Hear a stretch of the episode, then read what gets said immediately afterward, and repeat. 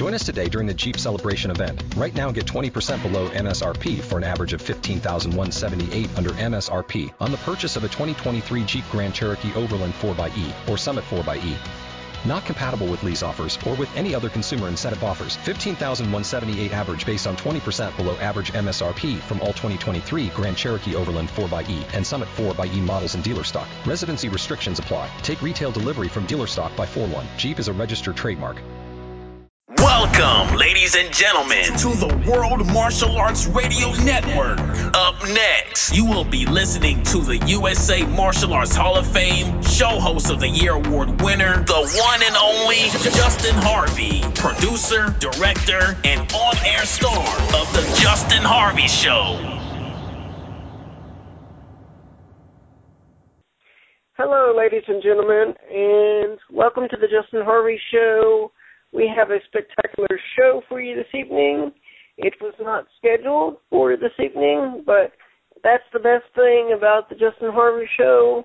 You never know when there's going to be a show or who's going to be showing up or what's going on. That's what's spectacular. And uh, here soon I will be interviewing um, kickboxer five star Jeff Mead, also Master Eric Lee from Big Trouble in Little China and Bloodsport 2.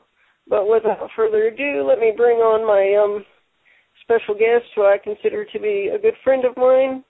Um, he's also the author of Raven Quest. Uh, Benjamin Raven, welcome back to the show, brother. Hey, Justin, it's good to be on the show again, man. How you been uh, doing? Uh, been, been been doing spectacular, my friend. Uh, uh, getting ready to go to Indianapolis here in April. I'm being inducted into the USA Martial Arts Hall of Fame for this uh, uh, spectacular uh, show that I've got going, and this show is also in iTunes now and uh, s- several other uh, places as well. So you're going to be yeah, you're probably going to be heard by man. millions by by the time it's over, Raven. So sounds good, man. Yeah, I remember you telling me that, man. Congratulations. You know, you were. It's definitely uh, an honor, and you're definitely worthy of it. You've contributed a lot in your in your own way in promoting martial arts and and uh, giving a martial artist a voice and and on the radio and internet and such. And you're very well respected in the industry, that's for sure. Oh, oh, absolutely. But not only that, but you know, if if an author like yourself comes to the show you know, I won't turn anybody down. You know, you know that Raven. If they've got a good story to tell, or they've got they've got a product that they really want to push, that they put their, you know, blood, sweat, and tears into, I'll have them on the show. And uh, uh, one of the reasons um, I really wanted to have you back on the show was, uh, ladies and gentlemen, um, my good friend here was telling me uh, something that I wanted him to uh, share with my audience. Um, because in today's society, um, disabled people are still made fun of, bullied, you know, and and sometimes ridiculed. But um, me and um, Raven here, I believe it was last year, we were having a conversation, and he was telling me, and I'll let him fill you in here in a minute, that in Native American tribes disabled people were held at a higher regard. Yeah, that's correct. I'm I'm of Cherokee heritage myself, and um, and I, I'm I'm I'm just Native at, at heart, and just really relate to uh, all Native American tribes and people. And and one thing that that that kept popping up to me in all my studies. I mean, I also practice primitive skills and survival skills, and I've actually wrote a book on that too. And, but you know, part of that, the way that I learn is from uh, ancient cultures. And when I'm looking at Native American cultures, one thing that that fascinated me that kept popping up because I'm also very interested in their spirituality um, is is their regard for you know for anybody that this society would call disabled or mentally challenged or physically challenged, you know, in some way, and they were never discarded. I mean, unlike some Europe, some ancient European cultures that would often take a child that was deformed or in any way retarded or anything like that, they would take them out and let them be eaten by wolves or something, you know. But but uh, that wasn't the case here in, in North America. It was it was uh it was they were honored they were they were often it was said that they were touched by the spirits you know mm-hmm. and they were they were paid attention to i mean you know what we might would even consider some ravings you know of of somebody mentally ill the native americans were like you know they were such a spiritual people they wanted to they wanted to hear you know from the great spirit and and they believed that that they needed to listen to everything i mean every and that included people that we might have considered mentally ill or disabled. I mean, often they said things that were like deep or that that mm-hmm. somebody mm-hmm. attached a deep meaning to and got them thinking about. Uh, very often too, they were just they were just so they were so free. You know, I mean, that, that there's there's an incident I read of about um about uh in the uh, Sioux Indians where they they were doing uh gourd dance and they and you know someone just came into the circle you know that was that that was cons- that we would have considered mentally ill and and started just dancing wildly you know lifting his fist up to the sky you know and dancing wildly. And it brought such great joy to the tribe you know rather than mm-hmm. saying get him out of here get him out of here. He's embarrassing us. He, they were like they just started dancing with him you know and they were like and they then they and it, you know it's recorded that, that about the joy that that person brought to the tribe at that moment and the freedom that he brought and I've been the smile that was on his face, you know, was obvious too because you know he was just he was free at that moment. You know, he was just spiritually free at that moment while he danced and you know to the Great Spirit and just danced freely and with no inhibitions, no form, no tradition tying him down. He was just free. You know, there was uh, other incidents too, like uh, the one very famous one is um is in the Shoshone um, and Tecumseh uh, story. You know, you, Tecumseh is very well known for uniting all the all the uh, Native American tribes or, or a good part of them uh, during the time of the French and Indian War and so uh, such. And uh, and he he had a brother that was very deformed, and mm-hmm. uh, and Tecumseh though constantly honored him to the point, and even to the point that he even told the people that he was a holy man and that they should listen to him. And and the guy actually became his deformed brother actually became the prophet of the tribe and the, the whole town of Tecumseh, you know, eventually be called, became known as Prophet Town, and uh, people would come from miles around, you know, to hear the prophecies of mm-hmm. this uh, of his deformed brother, you know, and I mean, and, you know, and, and it, it just lifted him up, you know, to a place of prestige, you know, among the people, you know. So you know, it just it was just a whole different culture. I mean, they knew how to appreciate, you know, everything. They they everything was sacred you know, to mm-hmm. so many Native American tribes. I mean, yeah, there were a few that were warring and that were arrogant and stuff, like any human beings would be. But for the most part, I mean, there was just a everything was sacred to them. You know, and that that that just constantly amazes me. I see that every time I that I look at their culture and everything. I mean, they didn't just fold their hands and pray or bow their hands and heads and pray. They didn't formalize it. They believed everything they did was a prayer going up to the Creator. They believed every step they walked on the earth that they were that their feet that the earth was a drum under their feet You know, it was just, mm-hmm. everything was sacred to them. They listened to every, they heard something in every song of every bird and every wolf that howled. You know. Oh, absolutely, Raven. And I wanted to mention to you, and I've not, you know, I've not shared this publicly with my audience, but um, I actually love powwow music, and I would actually love to actually go to a powwow eventually.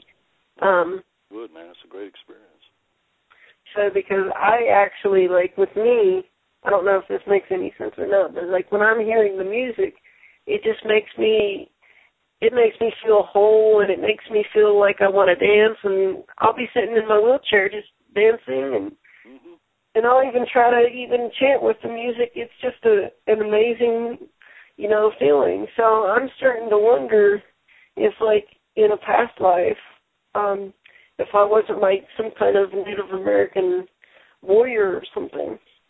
Well, I mean, I mean, we never know what's in our culture. I mean, you know, I mean, I don't, I don't know about you know exactly like past life in the form in the sound in the sense of uh, reincarnation. You know, like some people mm-hmm. believe, but you know, that, I mean, it, it, there's. I believe that in our heritage, that I mean, that it just gets. I think some things get passed down if it's by DNA. I, I call it like a biological tablet. Things are written on you know, mm-hmm. because it, it's just like when I practice primitive skills. I mean, yeah, I learned a lot from different people, and I give them credit where credit's due. But but there's so many things that I just seem to know naturally know. I mean, I was sitting down one day um, doing some finger weaving, and and nobody taught me how to do that. And somebody came by and said, "Where'd you learn Peruvian finger weaving?" And I'm like, "Oh, is that what it's called?" I was, you know, and, it, and I'd never nobody ever taught to me. It's like I just knew it.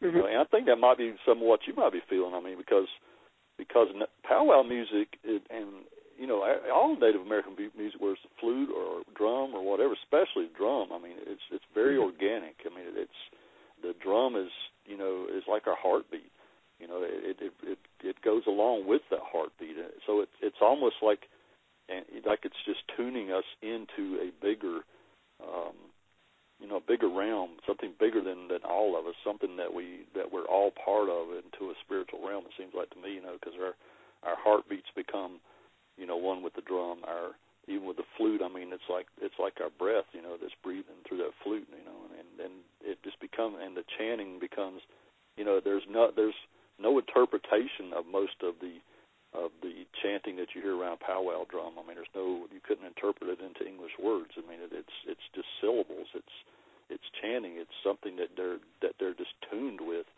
You know, mm-hmm. some of those songs are passed down from ancient times, and some, but most of them are just spontaneous. You know, that, and and I think you know that, that that I think what you're feeling. I mean, is is is is awesome because I mean a lot of people don't. A lot of people it don't make sense to them with all the modern music we have, but um, you know, that's probably was the first music was banging on something or chanting, you know, and, and it evolved into all the musical you know types that we have today. But but there's something very organic and very connecting, you know, to that kind of music. I, I'd love for you to go to a powwow sometime, man. It's a it's a great experience, um, and you know, it's it, I mean, it, to watch people dance and you know, and to, and to hear the drum and the chanting. I mean, it's something I just don't grow weary of. I mean, it's it's you know, some music I'm like, oh, I'm tired of listening to that kind of music, but but it seems like I never grow tired of listening, you know, to the drum or something, you know.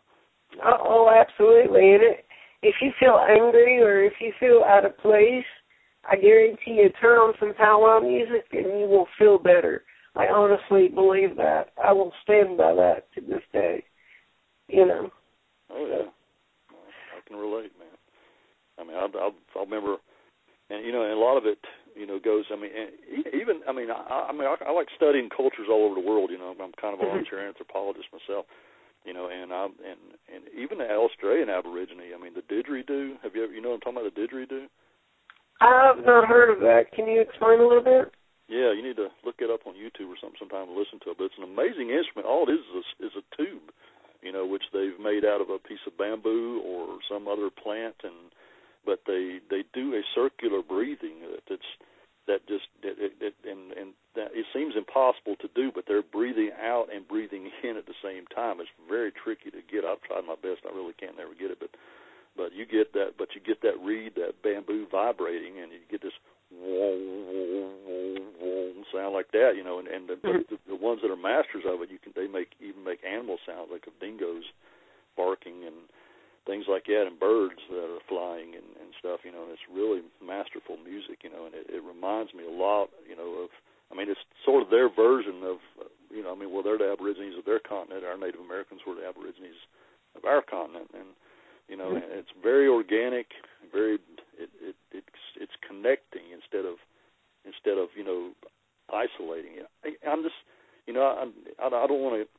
I mean, it's just like you know I'm getting to, to to a point that the more the more native I go, the more I realize how disconnected that that I mean I love modern technology and I got a laptop and all that stuff and I'm not against it, but but mm-hmm. you know we can't we've got to balance ourselves. We've got to we've got to do things that connect us back to a bigger picture. Otherwise, we become all about us, and then and the selfishness begins, and then the you know, and then uh, all the crimes and illnesses that we have in the world, I think, you know, begin because the hate begins and all that because one person thinks they're better than another, and and on it goes, you know. But mm-hmm. I think we all need to like get out in nature, and we need to go to powwows. We need to, you know, uh, talk to other people that we that aren't like us. I mean, you know, that connects us to a bigger picture that we are that we all need one another. It's a community thing. It's a tribal, you know, thing that that, that has survived through through hundreds or thousands of years. You know, but we're but our, unfortunately in our culture, it's like, a lot of a lot of people are just getting the impression I don't need you. I don't need nobody. I don't need. But they do. You know, and and to the detriment of our planet and our and uh, our system that we have because we don't take time mm-hmm. to connect to one another.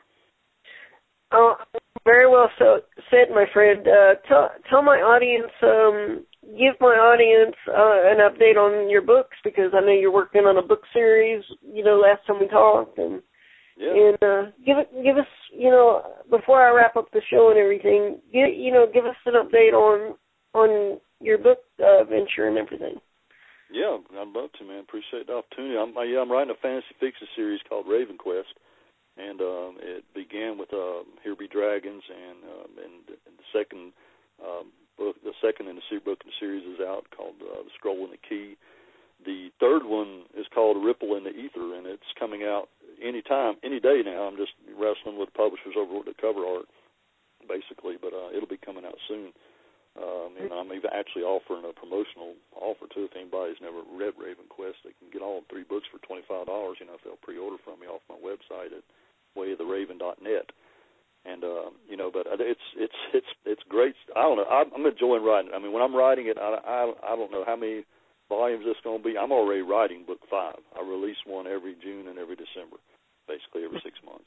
And uh, it, it just it just keeps amazing me, and, and you know the way that it's going. When I'm writing, it's just like I become in that world. But it's a it's a, it's unique. I think there, there's not your standard elves and unicorns and stuff like that. Uh, I've created a whole my own world called Terazim, and and uh, there's a young couple, and and they're living off the land, and they meet, and and they find a sword in a cave in book one, and they and that just changes their life. And they become hero. Eventually, become these heroes of Terazim, and and they're just running all different kinds of creatures and all different cultures and different adventures. There's some humanoid dragon type creatures called the Zamaj, and there's some uh, shorter bearded creatures called the Trocalane, and and you know there's just there's all kinds of stories of all kinds of different um, people that that I have imagined and and created this this this powerful culture. You know, just and it's a lot of adventure, a lot of fantasy. It's family friendly.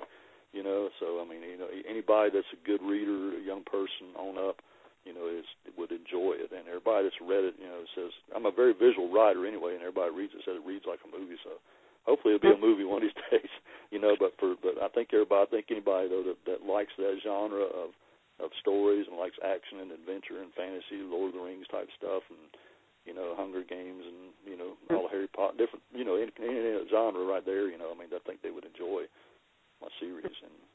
Oh, absolutely! It's funny you mentioned that because, like you said, um, it could be a series because I mean, look at Harry Potter because Harry Potter was books before it was even before it was even movies and stuff. So oh yeah, well, a single uh, mom was writing it in her kitchen, you know, struggling to raise her kids, you know, as a single mom, and it and it, she connected with the right publisher and right place, right time, and look, you know, now she's you know a billionaire. So. Mhm, mhm, mhm. But um, you know, uh, before I wrap up the show, uh, Raven, uh, give give people your you know your website again, and you know if, if they want to you know buy your book and. uh you know, like I've expressed in the past, you I think that you really should try to get your book as like an audio book as well, and like yeah. sell it through iTunes because a lot of a lot of authors do that as well because yeah. uh, some people some people don't have the time to uh, to actually sit there and actually visually read a book, but they'll have time to actually sit there and and listen to to what the you know author has to offer to the to the table. So. Yeah, I know you you I know you've suggested to before, and I'm definitely want to do that because I mean, like you know, I mean, like I said, it'd even be better, you know, for you know people that are um, challenged uh, with their vision and everything else, and mm-hmm. would be able to actually read a book. And you know, I, I don't like for anybody to miss out just because they can't, you know, physically pick up a book and read it. That's for sure. I do have the first six chapters though recorded of uh, Raven Quest One mm-hmm. Dragons, um, and it is available for free on my website and on uh, SoundCloud. If anybody wants to listen to it, um, I do definitely have the intention of um, because my publisher does do uh, CDs and DVDs too, and I plan on recording it. And I've recorded a couple other stories that I've written. Uh, in addition to the Raven Quest series, I'm also written a survival book, and I've got a book of short stories and poems and stuff. And and uh, you know, my website though is uh, wayoftheraven.net. Just um, you know, type in wayoftheraven.net. I mean, these days with a browser, you don't have to type in www or nothing anymore. Just type in way, w a y of o f t h e r a v e n, and make it make sure it's .net, not not .com. It's uh, you'll see a whole. It'll open you up to where I'm at on the on the web. I'm on uh, Twitter. I'm on Pinterest. I'm you know I'm I'm on YouTube. Uh, I try to you know stay in touch and broaden up my horizons there for and make myself available. I've got a couple of blogs that you'll see on there. Um, I'm interested in survival skills, primitive skills. I, I would love to hear from your audience, anybody that's interested in anything that that they see on my website or that we've talked about on your show. Um, you know, I'm always open, and do a lot of programs for kids and stuff like that. At schools, I just finished out a week-long thing in Columbia, South Carolina, for some fifth and sixth graders, and uh, and you know, I always tell them and anybody, you know, I'm I'm a, I'm a resource for anybody, any kids writing book reports or whatever, or you know, doing research in Native American or Aboriginal peoples, and you know, I'm a so my I, you know I appreciate the opportunity to be able to get my website out, uh, and I encourage anybody to email me or or to uh, get in contact with me through that and use the resources that are there. Oh, oh, I absolutely, Raven, and I, I tell you what, when your next book, um, when your next your next book comes out, uh, let me know, and I will schedule schedule you on the show, and we can uh, we can go into depth and discuss your um, your next book. Okay, that sounds really good, man. And I'm, I, I'll uh, definitely uh, work on getting that recorded, and that's something I need to do. I'm just, I'm, you know, I'm kind of like most people, though. I'm, unfortunately, have to work, you know, uh, a regular job too, and and you know, it takes up a lot of time there. You know, I would love to just. I hope one day this catches on though, because this is where my heart's at and where my mm-hmm. talent's at, and and, and, and uh, I hope that one day I'll be able to make a just totally make a living at doing this. But uh, you know, but I'm definitely it's definitely in the pipeline coming down sooner or later on an audio version of it for sure. Oh, oh, I, absolutely, Raven. And I'm going to wrap up the show, but after I wrap up the show, Raven, um, I'm to have you call me back here in a second because I got an idea that I want to share with you uh, privately. But um, you can uh, you can follow me on Facebook and Twitter at Justin Ray Harvey. And thank you for listening to tonight's Justin Harvey Show edition. And uh, Thank you for being on the show, Raven. You have been listening to The Justin Harvey Show here on the World Martial Arts Radio Network. Be sure to show. Thank you for listening.